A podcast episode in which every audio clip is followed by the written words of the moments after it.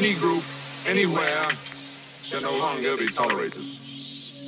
There must be security for all, or no one is secure. And this does not mean giving up any freedoms, except the freedom to act irresponsibly.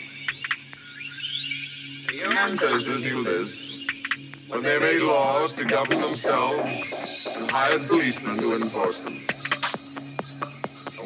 the other planets have long accepted this principle.